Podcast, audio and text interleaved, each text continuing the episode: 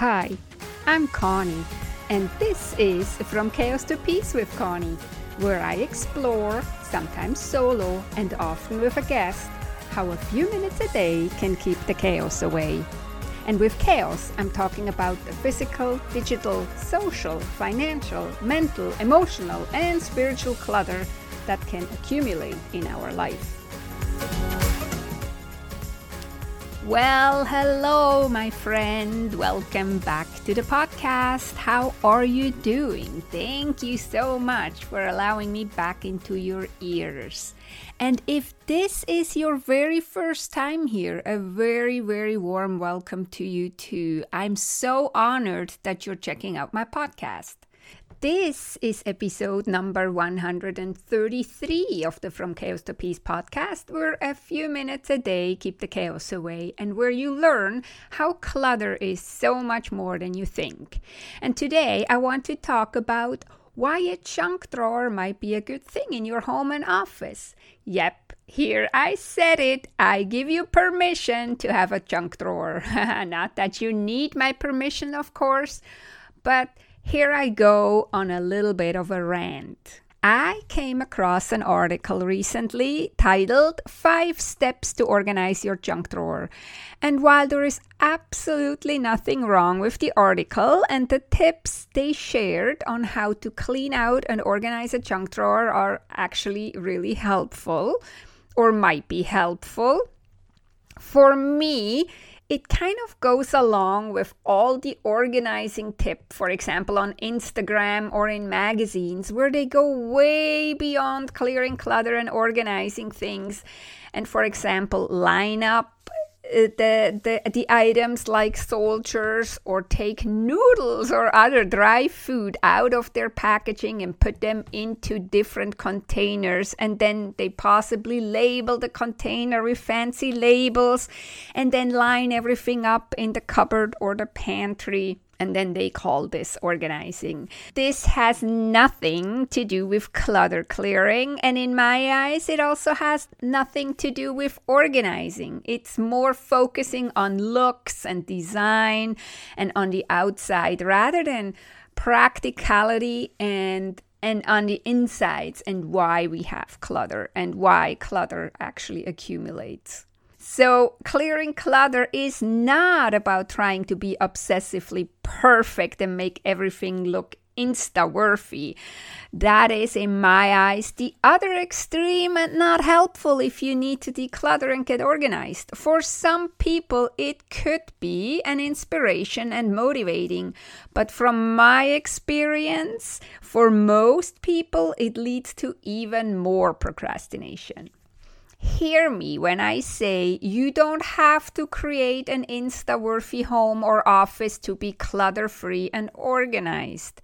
If you enjoy looking at noodles in special containers lined up in your pantry, then by all means take the time, energy, and effort to do that. But for the rest of us, let's give ourselves permission to not do that. As I say in episode 7, called What Does It Mean to Live Clutter Free? My idea of a clutter free home is that we find the right balance for our life.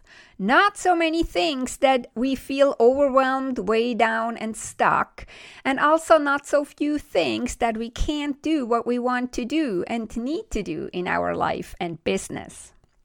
Living a clutter free life is getting really clear on what we love in our life and home and why, and then prioritizing them, keeping them clean and fixed, and creating the space for them so those treasured items can shine and are ready to be used and appreciated.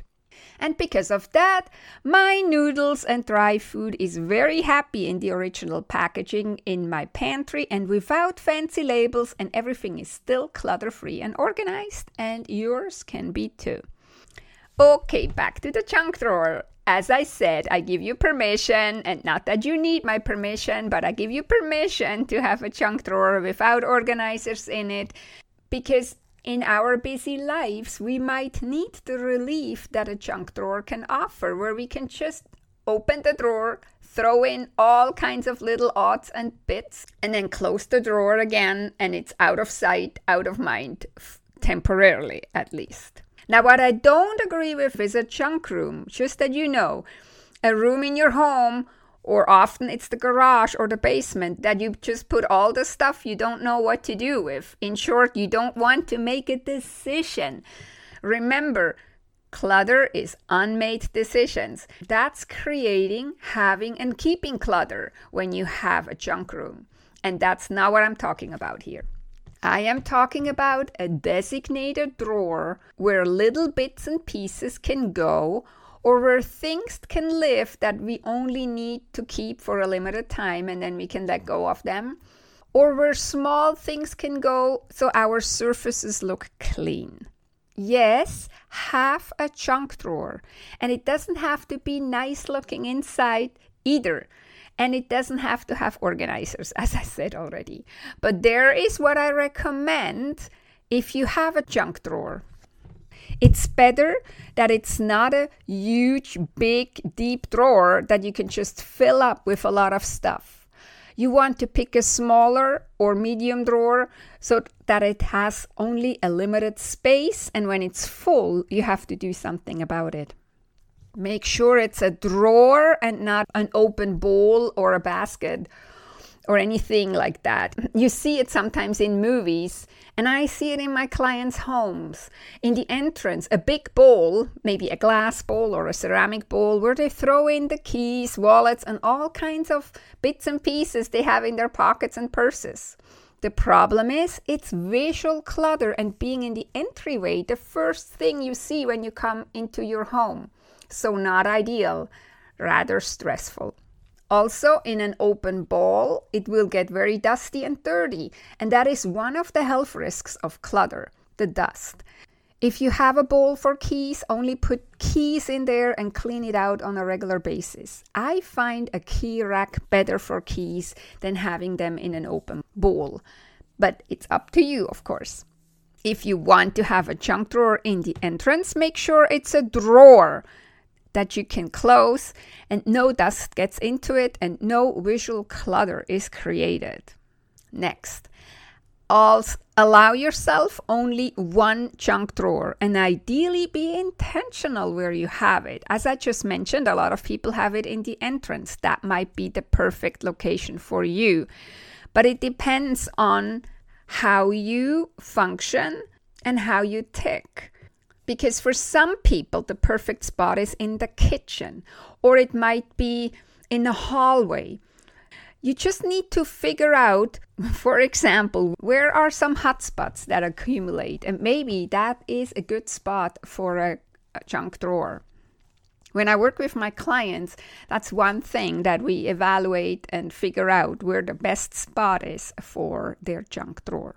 So, as I said, only allow yourself one junk drawer, but there might be an exception to this. If you live in a really big house on several floors, then maybe it turns out that you need a second junk drawer upstairs somewhere. Hmm.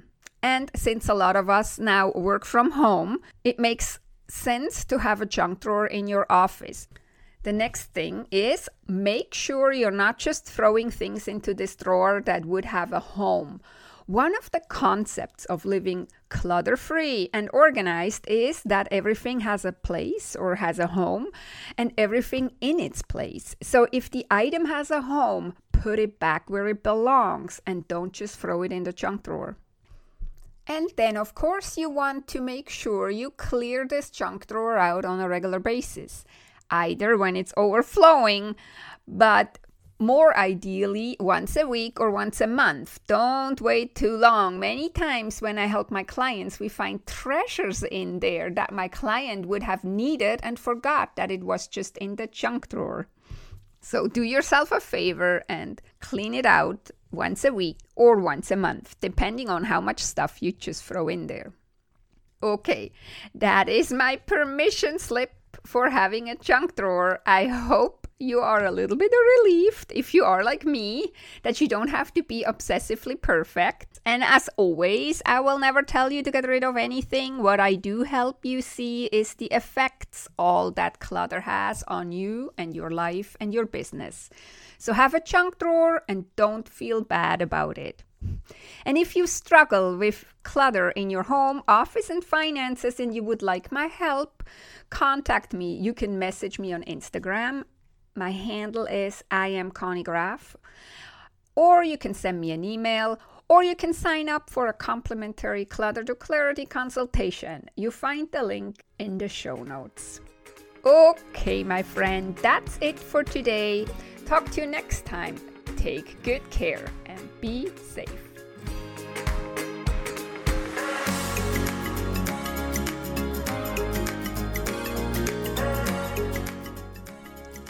If you enjoyed this podcast episode and you want to go on a journey from chaos to peace in your home, office, and finances with me as your guide, opportunities to work with me one on one are available. Go to connygraf.com, C O N N Y G R A F.com to schedule your own personal Clutter to Clarity chat. And we will see if working together is a great fit. That is connygraf.com, C O N N Y G R A F.com.